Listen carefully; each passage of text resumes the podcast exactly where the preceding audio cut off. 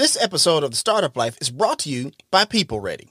Startup Nation, you have a lot on your plate. The last thing you need to stress about is finding quality staff or the available work you need to be successful. Save time and headache by working with a trusted staffing partner that meets your everyday needs. People Ready is a national staffing provider with over 600 locations across the country and 30 plus years of experience serving people just like you. They specialize in a variety of industries, including retail, manufacturing, logistics, general cleaning, hospitality, construction, and more. People Ready understands that you're busy and on the go. That's where their mobile app, JobStack, comes in. Use the app to place orders or find work 24 7 or wherever you are. And as social distancing continues to change the way we interact with customers, colleagues, and our everyday lives, JobStack provides the ability to find the right temporary workers or work you need while eliminating the amount of physical touch points needed in the staffing process.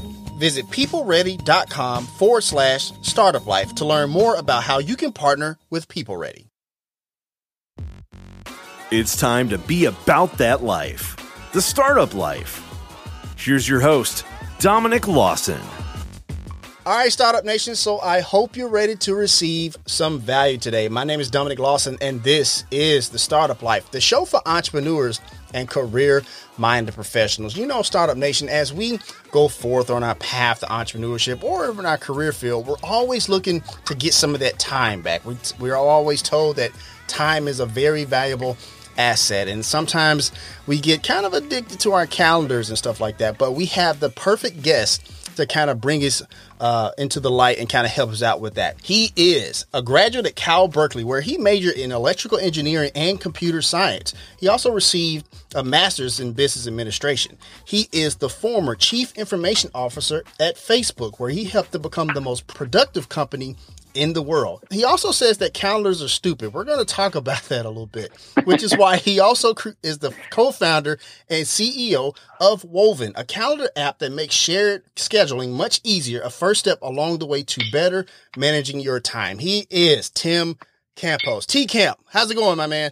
It's going fantastic. Thanks for having me today. No worries, no worries. Are you ready to pour some knowledge in the startup nation today? I am ready. I'm excited about this. All righty, let's do it. Today's Startup Nation, today's show is brought to you by LITE Memphis or Let's Innovate Through Education. And we have a really special guest, my good friend, Avani Garde is in the building. Avani, how's it going, ma'am? Going well. I'm so glad to be here. All righty. So she's going to help us out uh, with our conversation with Tim today. But Tim, let's get back to you, man. If you would, please, sir, kind of share with us your origin story to who Tim is and what he's all about. All right. Well, uh, so I am uh, the child of uh, of uh, immigrant parents. My father came to this country from the Dominican Republic. Okay. And uh, he grew up in New York City, and a big part of his background was uh, you know his, his family didn't have a lot of a lot of money, so the the focus was education and uh, achieving uh, success through education. And so my father, uh, you know, was able to basically pay his way through college and everything uh, through scholarship. And that became sort of the backdrop that I I grew up in. My my father ended up marrying the the the daughter of a history professor at Cornell University, and so my my mother is you know child child of academics. My father's an academic, and everything became about academics. And uh, I'll, I'll give you a little secret to my family. I'm not the smartest one in the family by a long shot. Um, okay. My uh, uh, you know, my parents are both brilliant. I have an older sister who's just uh, absolutely uh, incredible in terms of her level of intelligence. And so I grew up not feeling like I was very smart um, because I was just surrounded by all these people, and um, it, it, that was actually kind of difficult for me. And I kind of fell into technology because it was this thing that I, I could control. I really enjoyed taking things apart okay. um, and seeing how they worked. And uh, eventually, my dad would get mad at me because I would break everything. So he wanted me to put them back together after I took them apart. And I got into that. And, uh, you know, for, uh, you know, eventually, as I did that more and more, uh, I realized that I wanted to be an engineer. I really like building things. And uh, so that's that's what sort of motivated my uh, high school focus with science and math and things like that, and then uh, into college. And, and, the reason I focused on uh, electrical engineering and computer science, and uh, uh, that just became my my love. Um, I was fortunate at the end of my freshman year at UC Berkeley. You know, I was trying to figure out what I was going to do for the summer, and I, I got a um, my my girlfriend at the time, who became my wife, encouraged me to apply for this internship. Now, the internship was uh, something. Anyways, cut a long story short, I applied. She kept telling me to follow up with them and they weren't interested in me. But she, she, the one thing that she did tell me to do is just keep following up, make sure that they got my application, that they uh, made a decision on it. And eventually they called me back and they said, look, please stop calling because we're not going to hire you. gotcha. Um, but what happened was uh, a few weeks later, I got a call back from them because they had offered the internship to somebody else who got appendicitis. So they couldn't do the internship. Mm. And by the time they realized this, all the other students had gotten other internships. So I was the top of the list of the people that uh, were still available because I had been so perseverant and uh, and reached out to them so much. And uh, so they called me in for the interview, and and then I, I got the job. That internship never ended. I ended up working uh, at this company. It was called Sybase um, throughout uh, my college career. Uh, at the end of the summer internship, they said, you know, we really love what you're doing. We want you to stick around and, and we'll, we'll help you pay for school. So, um, that's, uh, how I paid for a lot of my education, uh, and I ended up, uh, getting a lot of great work experience at the same time. Ended up graduating from UC Berkeley with a degree in electrical engineering and three and a half years of work experience at Sybase. And that really launched me, uh, in my career. And I've been in technology ever since. Gotcha. And the one other thing about my background that's that's notable is I've always loved business. You know, as, okay. as a kid, I I uh, you know, had a paper route when I was uh, ten or eleven years old, and and I made a lot of money off this paper route, and and I always had. Uh, you know, I, I, I like, you know, jobs and businesses. I started a, you know, lawn mowing business and made a lot of money mowing, mowing people's lawns. And, and, uh, so, you know, and I was working, I was very fascinated not just by how you build technology, but how you sell it and mm. how you make money off of it. And so I paid a lot of attention to those things. And uh, with time, that got me interested in in the, the business side of organizations, which is why I got into IT. Gotcha. Uh, IT is really the use of technology to to achieve a business outcome, and uh, that led me ultimately to become the CIO of a company called uh, KLA Tencor, and then uh, after a few years, I decided to leave KLA, and and that ended up landing me at Facebook. And there's an interesting story there. I'm sort of skipping over uh, a, a, very interesting thing which we can drill into if we want to. But uh, that uh, uh, you know started Facebook in 2010, and and spent another almost seven years at just a fantastic, amazing company, helping them to you know, make make uh, the world more open and connected. And my role in it was to help make Facebook more productive in the process of that. Gotcha. So that's me. I mean, I'm I'm a technologist. That uh, really is because technology is exciting to me because it's something I can control. I uh, love the fusion of technology and business. Um, and I've had a few of these really interesting life moments where a lot of my success isn't because it was preordained, but either because somebody was encouraging me to be perseverant and work hard, um, or uh, because uh, you know I, I did things that were a bit in- unconventional that ultimately helped me to uh, achieve some of the success that I have uh, achieved in my career. So I'll stop there. That's I don't know if that was longer than you needed. No, no, that was my uh, life story. no, that was perfect. Thank you for sharing all of that. I, I want to point out something and ask a follow up question, if I could. You know, Startup Nation. One of the things Tim said I thought was just very important. You talk about that persistence and the consistency when he was talking about the job, the where he ultimately kind of got a you know a, a shot at and stuff like that. And I think that's important as we engage in our career and our path of entrepreneurship. But I want to ask you this because you say you've always liked business and stuff stuff like that. You know, and you had the paper route and you had the mowing, you know, the mowing business, stuff like that. And you like sales more than anything. What is one of those things about sales that's true about a lawnmower business, a paper route, or as the co-founder and, CEO uh, of Woven? What's one of those things you still hold on to as one of those sales tenets that you use even today? Oh, actually, I, I, uh, I'll take exception to one thing you said. I'm not sure I like sales. Okay, fair uh, enough. I find sales very hard, very challenging. But I'll tell you, I'll answer your question. Okay. You can't get what you don't ask for. Fair enough. This is one of the things that salespeople are particularly good at is they are comfortable with the idea that somebody's going to say no. And so they don't mind asking, right? They don't mind saying, Hey, do you want to buy my product? No, I don't want to buy it. Well, how about I change the price? No, I still don't want to buy it. Oh, well, tell me what you're interested in. You know, what, what would you want to buy? I want to buy something else. Well, let me tell you why my product is, you know, like this something else that you're looking at. And then they're very, very good at that. And I think one of the things that I have always struggled with personally, I don't like no, right? I, mm. I, I like it when the answer is yes, but you know, we have to be comfortable with no. I think some of the best salespeople, really, I don't even think this is limited sales. I think some of the most successful people in life are willing to accept no. And for me, I've had to be conscious about that. I've had to sort of wake up in the morning and look in the mirror and say, you know, today's going to be one of those days. I'm going to do something tough and it's going to be hard and I'm going to be willing to accept failure or I'm going to be willing to accept no. But because I do that, it makes it possible for me to get a yes. Got you. Got you. Thank you for sharing that. Now, you said there was a very interesting story about how you got the Facebooks. Well, now it's story time, Tim. Let's hear that story if you don't well, okay. So I, uh, I had become the CIO of this company, KLA Tencor, and uh, I like right. to call KLA Tencor the biggest company that nobody's ever heard of. Okay. Um, uh, biggest company in the Silicon Valley that nobody's ever heard of. Okay. Uh, they make equipment uh, that make uh, semiconductors, chips, cheaper. Okay. Yeah. And you know, the reason why you can buy an iPhone and uh, uh, you know, for the price that you can is in part because of what KLA Tencor does. So big company, good company. Um, but you know, after working there for, I was there almost seven years.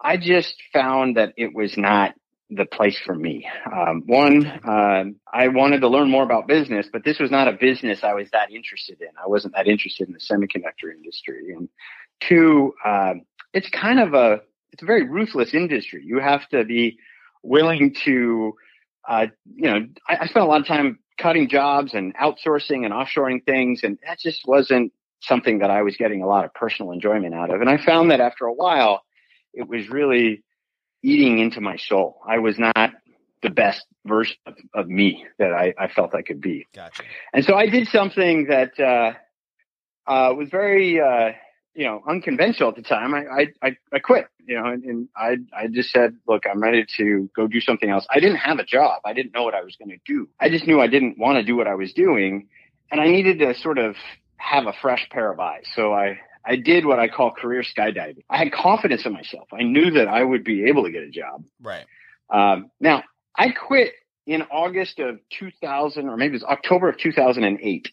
And, you know, as an executive, you don't leave right away. When you, when you quit, you, you want to have an orderly transition. So it, it, actually ended up taking nine months for me to leave the company. Gotcha. So I, I ended up walking out the door in the middle of 2009. Now, if you go back in time, that is one of the worst times yeah. this country has seen in terms of it was a financial crisis right. and you know uh, who we're, we're going to find out soon if what we're going through right now is is worse than that was. But uh, you know, the uh, it, it was not a good time to not have a job and to walk away from a perfectly good executive role seemed really crazy, and a lot of people thought I was nuts. But what I did is I went back to business school. This is when I went to uh, get my MBA, uh, that both uh, helped me sort of refresh my brain, help me focus on learning. The, one of the best investments one can ever make is in themselves.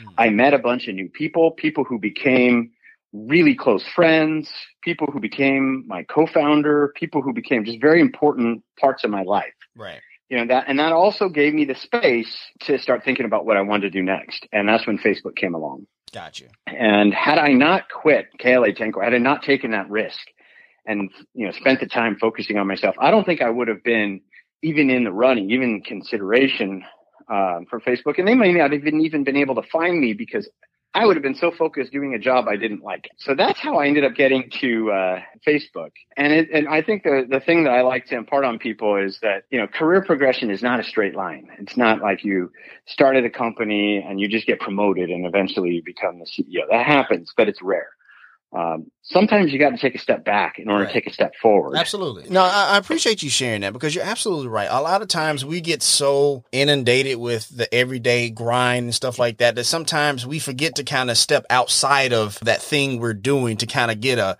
a, broad, you know, a bird's eye view of everything's going on. And then when, sometimes when you do that, like, you know what, maybe it's time for something different. Maybe it's time for something new. So I appreciate you sharing that, Tim. Yeah. You know, you have to be able to see the forest through the trees. For sure and uh, I think that's one of the the biggest mistakes I see in uh, people that are close to me that I care about is that it's easy to get caught up in what you're doing and not take a step back and ask the question, why? Uh, why am I doing this? And is this accomplishing what I want to? Whether it's for me or for the team or for the organization or for the company or for the world. Um, that, uh, that, that why is actually really important. Absolutely. Thank you for sharing that. And Startup Nation, you know, Tim rose the ranks and became, you know, there at Facebook, the chief information officer of Facebook, where he doubled overall productivity to $1.8 million per employee, making it the most productive company in the world. And so obviously, you know, if you're in the C suite, you get to hang out with a, a certain famous founder that we all know and love, Mark Zuckerberg. So what are some of those things that you kind of, you know, learned from him, seen from him as a leader uh, of Facebook? Yeah, you know, one of the things, uh, and, and I think I can even tie it to what's going on today that right. I, I learned about Mark You'll hear me call him Zuck. That's how we refer to him inside the company. You know, it's uh, funny you mentioned that. I was going to refer to him as Zuck because I just feel like that's something you would call Mark Zuckerberg if you knew him, right? But go ahead. yeah. So uh, there are a couple of things about him that that uh, um, you know I, I learned and, and then I admired about him. One one is that uh, you know he's a very uh, principled leader. So okay. a principled leader you know, and they kind of have like a, a, formula for how they make decisions. Absolutely. And it, and it's, and it's rational and not, not emotional. Uh, right. Uh, which is not right. to say that Mark, that Zuck isn't emotional. Of course. He's an emo- he does an, an, emotional guy. He sort of gets sort of teased for, for coming across as robotic, but, right. uh, but it, that's not him. I mean, he's actually a very caring individual but he's principled in his in his leadership so that you know it, it, you're going to get the same decision from him yesterday as you're going to get tomorrow. It's not going to be dependent on his mood. It's not going to be dependent on uh, you know what other people are saying about him or what other people are saying about the company. Uh, the second thing is he's very well researched. So you know he doesn't just happenstance on these principles. If he doesn't know how he should make a certain decision he thinks about it and he reads about it and he learns about it or sometimes he decides these are decisions I'm not going to be good at, and he hires other people to do it, and he empowers them to make those decisions. That's how he got people like Sheryl and right. and Jay Parikh and Mike Schroepfer and, and other people that uh, have been a key part of making a lot of the decisions that have made Facebook what it is.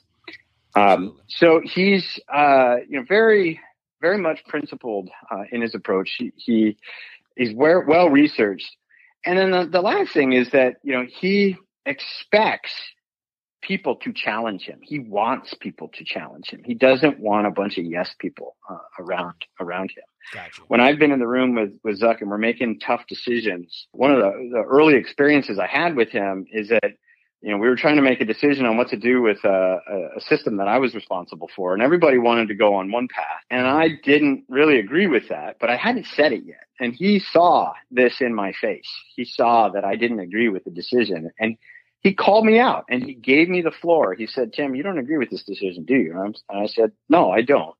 And he's like, okay, well, tell me what. And I did. And he listened. And, you know, at the end of it, I said, I think there's a better way. And I think I need about two weeks to prove that this better way would work. And if, if not, we'll do the way that everybody else wants to do it.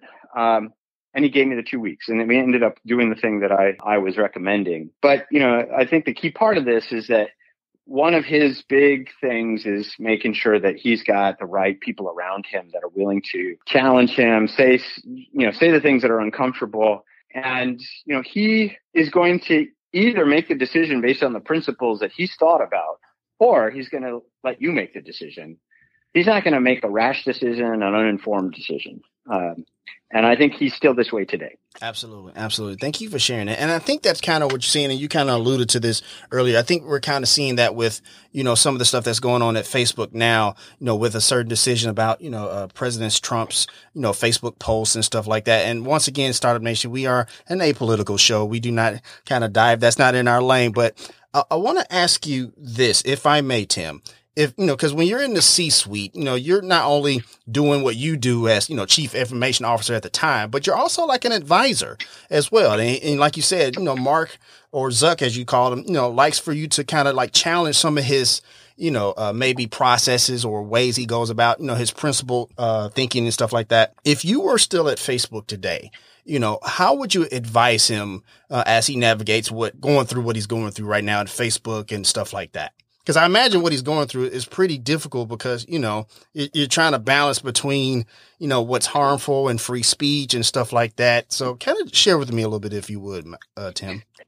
Yeah, it's a very tough question. Absolutely. Um, I know. And I know. I, will start by saying that uh, I'm kind of glad I'm not there because I think the challenges that the company has had since I left are are really hard and really right. tough. And right. they absolutely uh, they need a uh, you know a class of leader, which isn't so much about growth and and productivity and all that, but really about understanding society and, and empathy and things like that. Right. To answer your question, I think the the one piece, I, mean, I think Zuck makes a lot of well informed decisions. He's, uh, as I said before, he's very principled, and that's why he's he makes a decision. He, he's he, he has always been of the mindset that Facebook should not be in the editorial business, for Fair example. enough. So it Absolutely. shouldn't shouldn't shouldn't pick sides, regardless of what the side is, and that can put the company on the opposite side of what the you know the popular belief is, Right. Um, because you know uh, it doesn't want to pick a side. But the one thing that I I have found after leaving Facebook that I, I think sometimes the people within the company struggle to see, and I would advise Zuck on, is that. Uh, you know, you do have to look at the impact that you're having on society. Gotcha. Um, and, um, uh, you know, for myself, you know, I, I often ask my question, what makes, what makes me happy? Uh, what makes me feel good? And, uh, you know, when I first started working at Facebook, I loved using the product. I, I loved to see what my friends were doing, what other people in the company, uh, were doing, and and it just it brought joy to to to me. And you get you know I could, I could stay in touch with people that I didn't live with anymore. I used to live in Central Illinois, and I used to uh, I hadn't seen many of these people until I got reconnected to them on Facebook, and I loved that. Right. But uh, you know, at some point, I think that it the conversation started to shift Okay. on Facebook, and it's it's not a place that I think many people get joy. Some people do, um, but uh, you know, it's often like who's got the fancier house and who's got the better vacation and who's got, and when you get into things like politics, who's right and who's wrong. And these are, there's no right answer to these things, Right. Of but course. uh, they cause, you know, an emotional response. And I'm not sure that emotional response is always healthy and positive. So I, I would encourage him to think a little bit more about uh, that in terms of the, the impact that the company is having on society. But, uh, you know, these are very complicated questions. Gotcha. And, uh, you know, I, I think one thing that's kind of, we live in amazing times. You know, we've, we've never before in the history of mankind had the type of interconnection that we have with the internet and, you know, with things like Facebook. Right. Um, and, uh, so we're figuring it out as a society along the way. And that's, uh, you know, we're, we're going to learn some things that might be uncomfortable and hard. I think we have learned some things about how we relate to each other, for example. right. And I think we, we all have to take responsibility for, uh, you know, taking that and then making adjustments with it. And, uh, and Facebook's no exception. I think there might be some changes that could make that product a little bit better for society. I hear that. I hear that. I'll stop there. no, no, for sure, for sure. Thank you Uh, so much. Go ahead. I'm sorry. very much a Facebook fan, and I, you know, the, the company is a fantastic company, so I don't want my words to be misinterpreted as uh, No, of, of- too much criticism. of course, of course not. And, and, and I was not trying to put you in a precarious, you know, position or anything like that. This, like I said, I'm not an investigative journalist or anything, but I just thought, you know, it, it was interesting to ask, you know, to kind of like how you would advise them and stuff like that. So I appreciate your your willingness to answer and that transparency. I appreciate that. We want to go ahead and transition. Once again, we're talking to Tim Campos, the co-founder and CEO of Woven, and I'm actually going to kick it over to my uh, guest superstar here. Uh, so as I said earlier, this episode is sponsored by LITE Memphis. Let's innovate through education. Lightmemphis.org is the website. There's a, uh link in the show notes if you listen to the replay on the podcast. Now, LITE Memphis is on a mission to equip African American and Latinx students with 21st century skills to create wealth. And uh, they just recently had a pitch night, and one of my proud mentees uh, was one of those winners uh, of pitch night, Miss Avani Garde. Avani, are you still there? I am. All right. If you would just kind of, you know, I know you have a question to ask Tim, but before you do that, just kind of share with Tim, you know, about your pitch and your idea before you ask your question. Yeah. So where this started, actually, my idea. So I'm taking, um, I'm sure you've heard of this, advanced placement classes in high school. They're they're supposed to equip us for college and give us more opportunities with exams and college credit, things like that. So I was taking an AP computer science class this year, and my school had trouble finding a new teacher. Our teacher retired last year, and we just couldn't find a new one. So instead, the school got a grant to teach us an online course. So we would take AP Computer Science A as an online course. We would learn Java online through videos, things like that. And at first, it worked pretty well. Like it was self-paced. All the students could go at which, whichever um, pace they wanted. We could figure out what we wanted to do and when. We were able to prioritize. But then, as we started getting into harder and harder concepts, it was harder for us to learn the programming concepts. We didn't have anyone to ask questions to. We were just watching videos on playback that were recorded years ago. It was just really tough. And so I was thinking, what would it be like if we had someone that we could just ask one or two questions without needing to pay monthly subscriptions or needing to hire a tutor? Maybe we just have a question or two about a project. So my idea is a website that partners coding experts with students so that students can ask questions one on one and learn to solve the problems like by thinking computationally as opposed to just getting the answer and plugging it in. like so essentially it's like a tutoring service, but the first few questions can be asked for free before students need to pay. And so it's just a way for kids to get help with their problems as opposed to having to hire tutors or online subscriptions. Awesome. Oh, awesome. fantastic. That is fantastic. Thank you. And uh, you had a question for Tim. Yes, I did actually. I was really interested in um, your journey as you left Facebook and you decided to create Woven. What made you create that decision? Yeah, so uh, it, it kind of goes back to some of the things we've been talking about because I, I, I ask myself a lot, what makes me happy? Um, and uh, in fact, Facebook asks this questions of their employees every six months. They do a engagement survey, and the question specifically is, how much time do you spend on on things that you love? Um, and I found that for myself, that that question was uh, that that number was going down. That percentage was going down, and uh, in the beginning of 2016, I, it caused me to really think, well, what do I what do I love to do? What do I want to do? And I, what I loved is I love building the company. And I feel like I came to Facebook at a time where it was, um, it was kind of the corporate equivalent of a teenager. Um, you know, it, it, it, wasn't a startup anymore. So it wasn't a baby. It could walk, it could talk, but it still hadn't learned how to, you know, be a, a real business. And, uh, by 2016, it had, it had become kind of a grown up. And, uh, the things that it had in front of it were, less about company building and more about just becoming an even bigger behemoth than it already was. And what I wanted to do was to go into the in the opposite direction. I wanted to go create something from scratch, to create something new, which I couldn't do at Facebook. Even my, I really loved the company, right. and that basically motivated me to uh, think about becoming an entrepreneur, to leave the company and to start something. Um, so that's what the initial uh, motivation was. And then in terms of the area, I spent a lot of time thinking about what matters to me and what is what would be something that would be worthy of spending the next, you know, five to ten years of my life on. And uh, uh, and I, I, I spent a lot of time thinking about that, which is what led me towards Woven. All right, Startup Nation. So we're going to go ahead and take a quick break. We got to pay some bills. Once again, my name is Dominic Lawson, and you're listening to The Startup Life.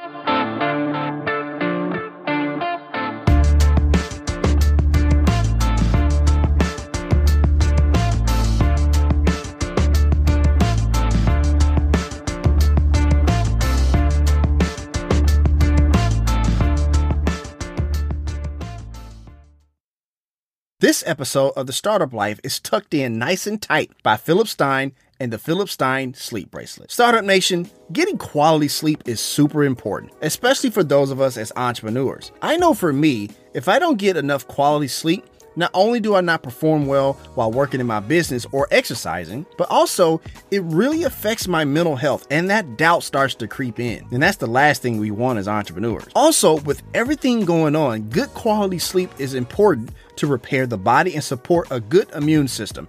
And that is why Startup Nation I wear the Philip Stein sleep bracelet. The Philip Stein sleep bracelet uses natural frequency technology to reinforce our biomagnetic field to improve deep sleep, length of sleep, and overall sleep quality. This helps produce a healthier heart, regulate weight control, and helps strengthen the immune system, which helps destroy bacteria and viruses. Right now, when you go to philipstein.com, use code SLEEPEZ and you will get 10% off the entire store.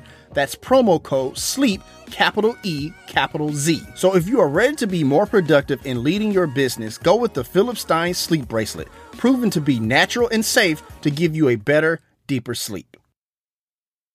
This episode of The Startup Life is brought to you by the Risk Management Society. Startup Nation, the Risk Management Society, or RIMS, is a global organization dedicated to the profession of risk management. For nearly 60 years, RIMS has delivered the latest strategies and resources that allow risk professionals to grow, innovate, and succeed in any business. RIMS works with industry leaders to produce content and online training that business professionals turn to. Topics include business continuity, cyber risk, risk management techniques, the fundamentals of insurance, and more. There is also a private members only site where people can discuss sensitive issues and get honest answers. Members have been leaning on each other as we all navigate this global pandemic. If you're concerned about the safety of your employees and the sustainability of your organization, you need the resources and connections RIMS provides. Learn more at go.rims.org forward slash startup life. If you're listening to the replay on the podcast, we have a link there in the show notes. You can save 25% off a year long membership. So if you're ready to get the resources and strategies you need to manage risk, go with RIMS and join their global network of over 10,000 members across more than 60 countries. Support for the Startup Life is brought to you by Manscaped, who is the best in men's below the belt grooming. Startup Nation, personal grooming is super important, not only from a hygiene standpoint, but also from a confidence one as well. And that is why you need to have a tight haircut and, well, a nice groomed undercarriage as well. And when doing that, you don't want to use the same razor, do you? That's just absurd. And this is why our friends at Manscaped have given you another option. Introducing the all new Lawnmower 3.0 by Manscaped. This lightweight and waterproof razor features precision engineered blades for safe trimming in sensitive areas, and a 7,000 RPM motor with quiet stroke technology. Ladies, Father's Day is just around the corner, and this will make a perfect gift for that guy on the go. Use code The Startup Life in all caps for 20% off and free shipping on your brand new Lawnmower 3.0 at manscaped.com. We have a link there in the show notes for easy access if you listen to the replay on the podcast. And while you're there, be sure to check out all the other products from manscaped.com as well. So for proper manscaping without the fear of hurting anything, go with Manscaped. Trust me, your family of jewels will thank you.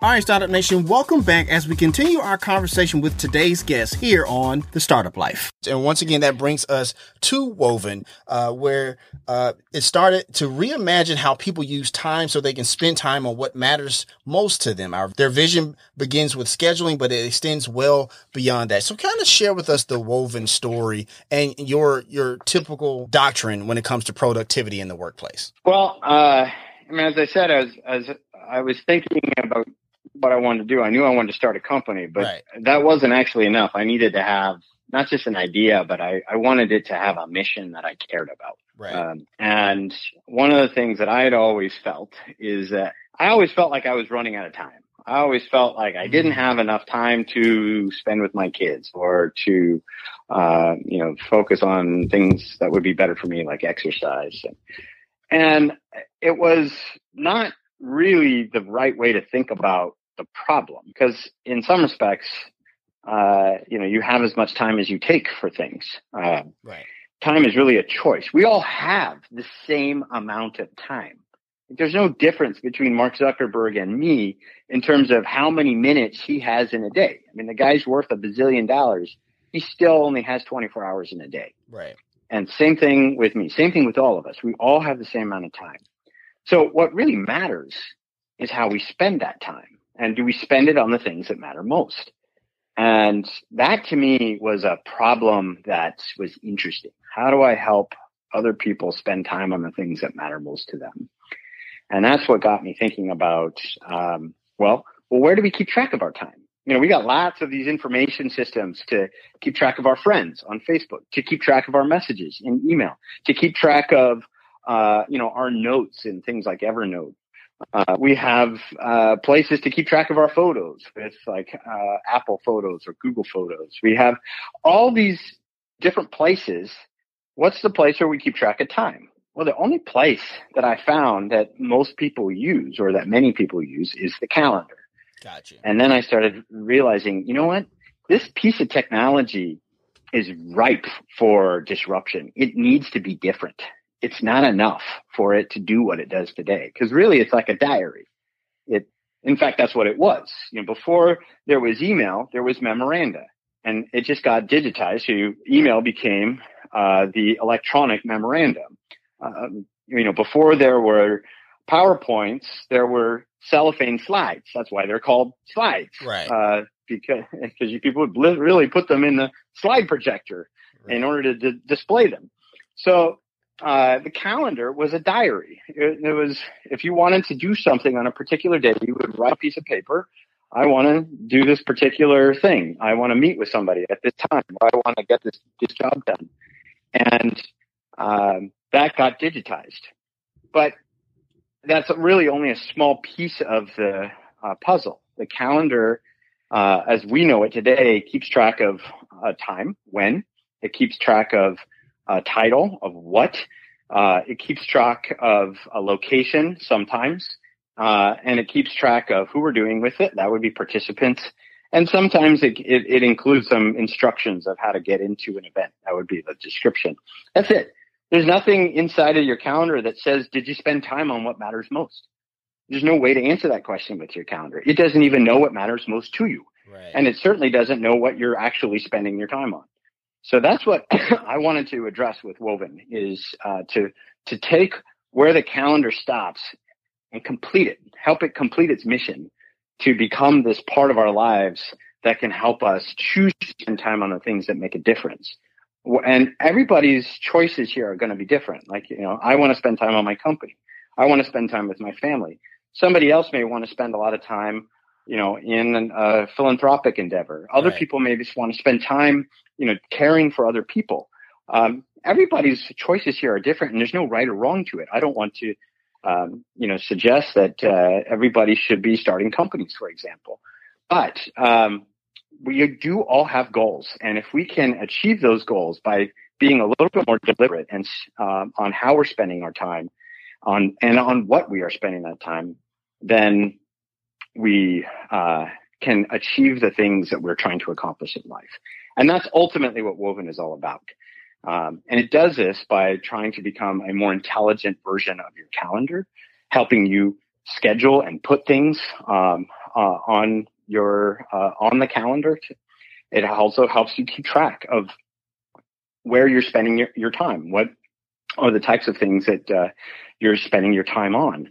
Uh, and with this, we help people to make better decisions about how to uh, organize and run their lives, which ultimately helps them to become more productive. I hear that. I hear that. Thank you for sharing that. And that website, Startup Nation, is woven.com. We have a link there in the show notes for easy access if you listen to the replay on the podcast, or you can just go to your app store, whether it be, you know, the Apple app, the Apple store or the Google Play store and download the Woven app. I actually have downloaded the Woven app myself and I love the usability and how easy it is to use. But you know, Tim, if you would just kind of share some of the features it has. Like I know I was kind of interested in the availability sharing and the group polls. Yeah. So, you know, one of the biggest problems with spending time if you're trying to do something, whether it's a dinner party with friends or you're trying to coordinate an important uh, meeting in order to make a decision, is, uh, is scheduling. Scheduling is a very time consuming part of using a calendar.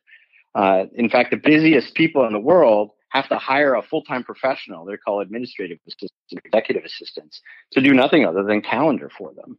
And um, so we wanted to build some technology to just make this simpler. Uh, and it starts with, uh, you know, we have uh, uh, some scheduling technology that allows you to schedule an event on your calendar with something just as simple as a, as a link. You know, the same kind of link that you might share for going to a website or accessing a, a document right. uh, you can share with other people, which is here's access to my calendar.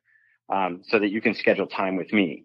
And these links are really smart. They can not only um, configure themselves to uh, describe the event the way that you want, color it, uh, include other people if necessary, but they can also uh, look across your um, calendars. So if you've got like a work calendar and a personal calendar, it can make sure that you're free on both before time is offered to somebody else. Right. And as you pointed out, sometimes you know you're trying to coordinate with several people, so you need input from them. Right. Uh, you need you know five different people to say you know which of these different times is going to work for them. And so uh, Woven includes a feature to allow people to um, vote or poll on uh, on times uh, so that you can find the time that works best for people. Um, so it all comes down to this really magical capability, which is a scheduling link uh, that's easy to share, easy to create, and very smart and very powerful for uh, scheduling meetings with other people. Absolutely. Thank you for sharing that. You, you, know, you know, like I said, we're all looking forward to trying to get some of that time back and stuff like that. And and we always hear about people having like, you know, productivity hacks and calendar hacks and stuff like that. How, how do you feel about stuff like that? One of the easiest and most powerful productivity hacks. Um, this is the most like this is the, the, the number one nugget for your your listeners. You get what you spend time on. You you will accomplish what you spend time on. Gotcha. The easiest way to do that is to schedule that time put it on the calendar and hold yourself accountable to doing it. If I want to go to the gym three times a week, put it on your calendar and use your calendar to remind you that, oh yeah, I'm supposed to go to the gym today. I want to do that, you know, first thing in the morning and make sure that you do it. Behold yourself um, to that. Just the same way that you would if you put a meeting with somebody else, you're going to actually show up to that meeting.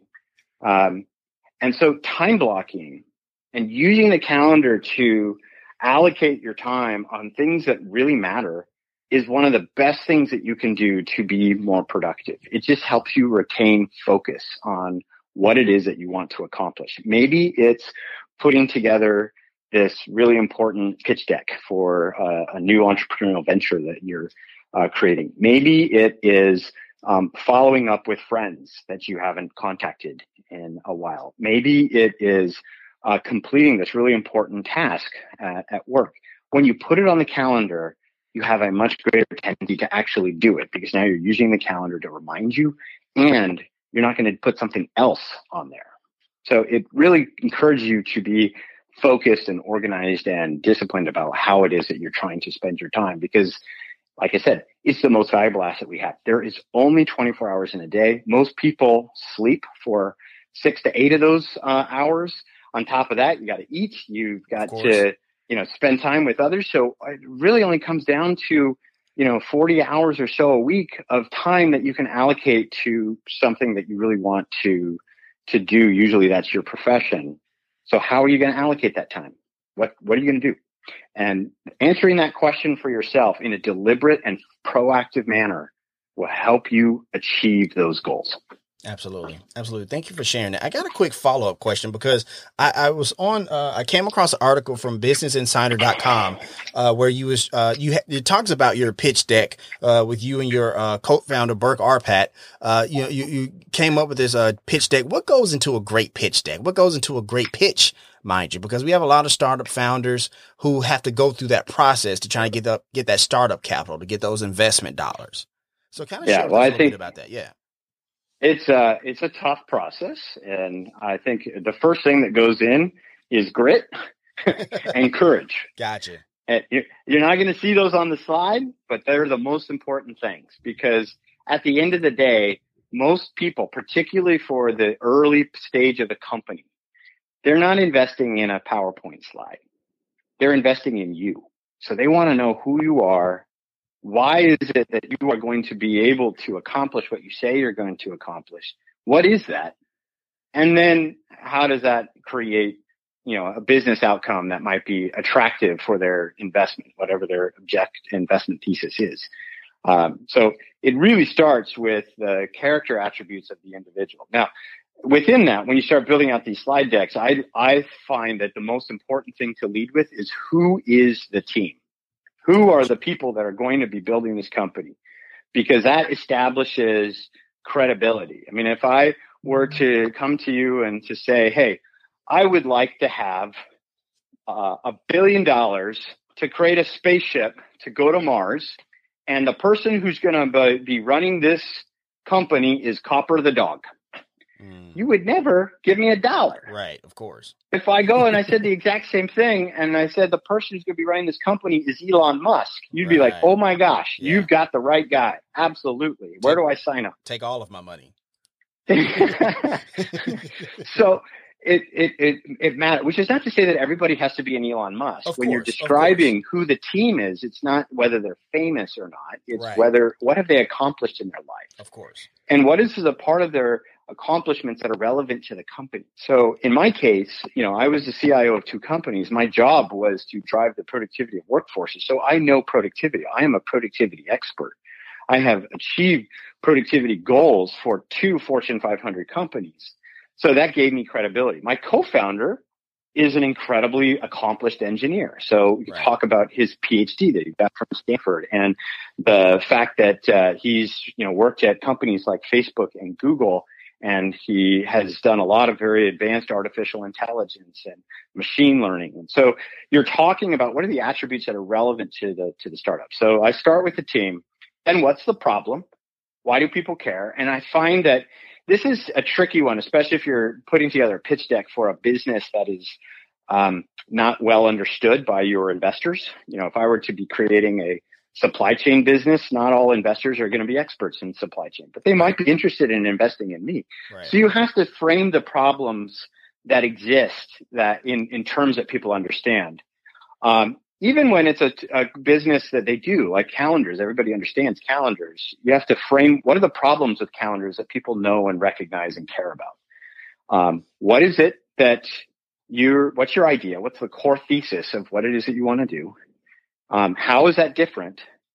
Uh, it's very important for that uh, difference to be defensible in some way. Like, if you're successful with this, you know what, and somebody's going to want to copy it. Somebody's going to want to do the exact Absolutely. same thing. Is that going to be easy for them to do?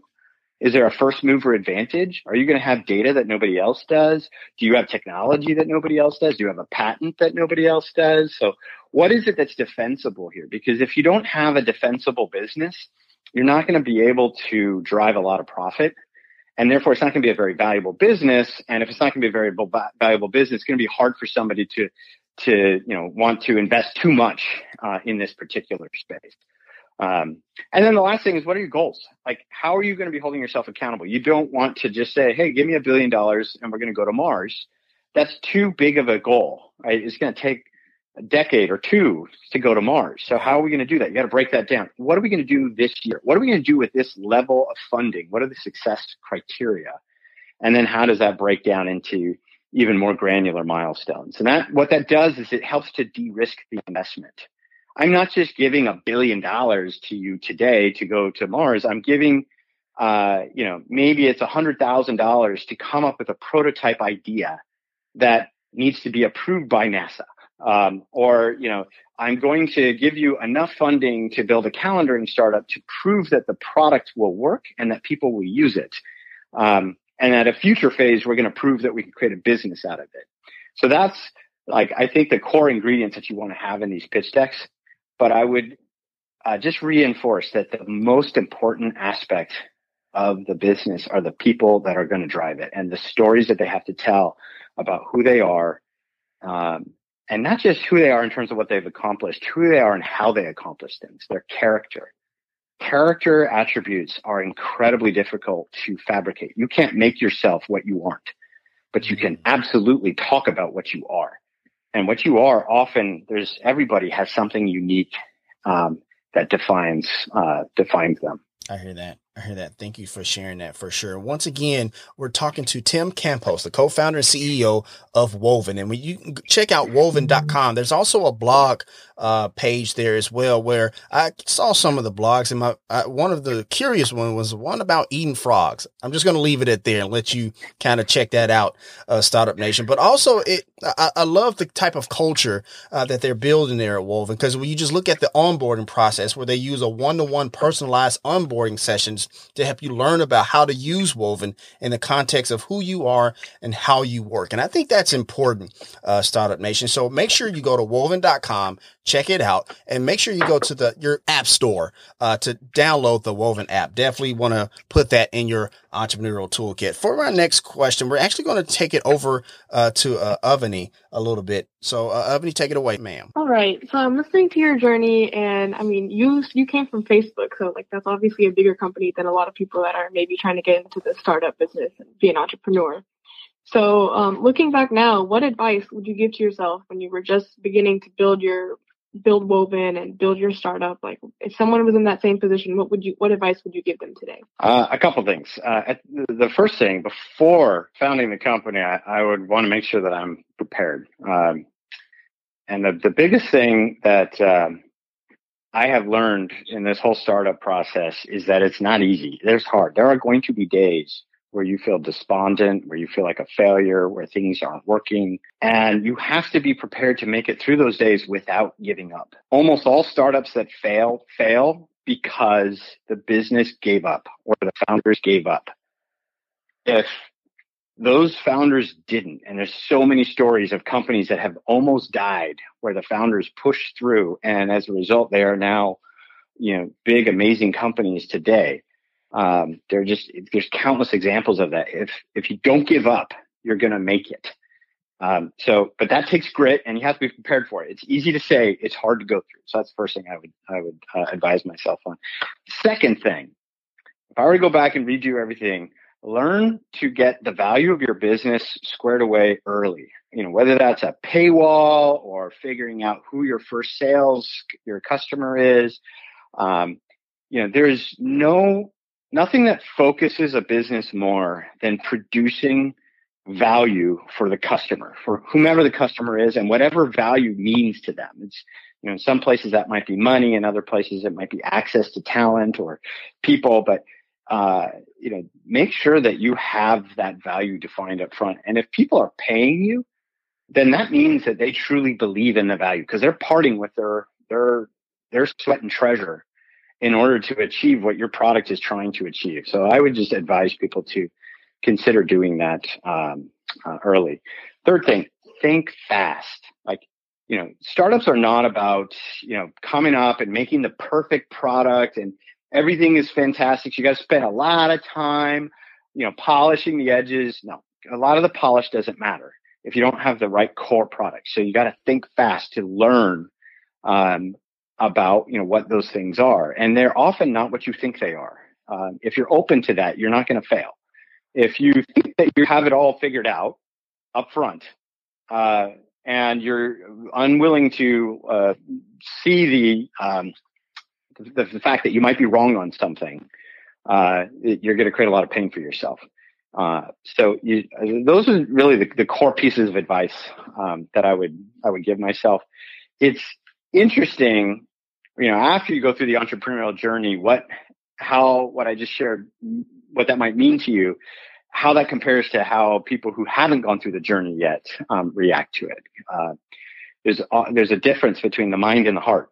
Uh, what the mind knows and what the heart feels uh, are are are two very different things. And in this case, it's easy for me to impart knowledge to your mind, but uh, many of these things you kind of have to feel. You have to feel them uh, by going through them yourself. Right. Experience is the best teacher. Absolutely. It really does take you through it. Yeah, I like what you said about fast thinking, especially because I know so many businesses businesses have had to pivot during this coronavirus and try to figure out how to get their product out in different ways. I feel like that's really relevant, especially now. This author, Jim Collins, wrote a great book about luck. And the key question is, does luck make a difference? Like you, you have to be lucky. Uh, and the answer is you don't have to have good luck to be fortunate, to be successful. What you have to do is be able to respond to any kind of luck, whether it's good luck or bad luck. If it's good luck, do you get to take advantage of it? If it's bad luck, do you mitigate the impact? Um, that's the difference between good leaders and mediocre leaders. Is good leaders respond to the the luck event um, and uh, uh, so it was a great insight from this uh, gentleman that I have uh, tons and tons of respect for. Hey, Startup Nation. So today's content ran a bit over, and I don't want to get in trouble with my radio partners. So go to the startuplifepodcast.com and catch the bonus content from today's episode. Trust me, you don't want to miss it. If you want to let us know what you think about our show, have an idea for a show topic, or would like to advertise on our show, send us a message on the Startup Life Podcast Facebook page. And while you are there, like and follow our page as well. It's a great way for us to engage with you, Startup Nation, and really grow our community. The link is there in the show notes. Subscribe to the show as it can be heard on Apple Podcasts, Google Play, Stitcher Radio, Spotify, or even on your Facebook timeline or any other platform you like to get your podcast. If you are listening on Apple Podcasts and you find our content valuable, please give us a five star rating as it will help us climb the charts and help more people find our show. You can also listen to the show on the Startup Life Podcast new website. There you will find the all new startup blog where I write on many topics that are interesting and helpful to you on your path to entrepreneurship. And hey, if you have an idea, be about that life, the startup life.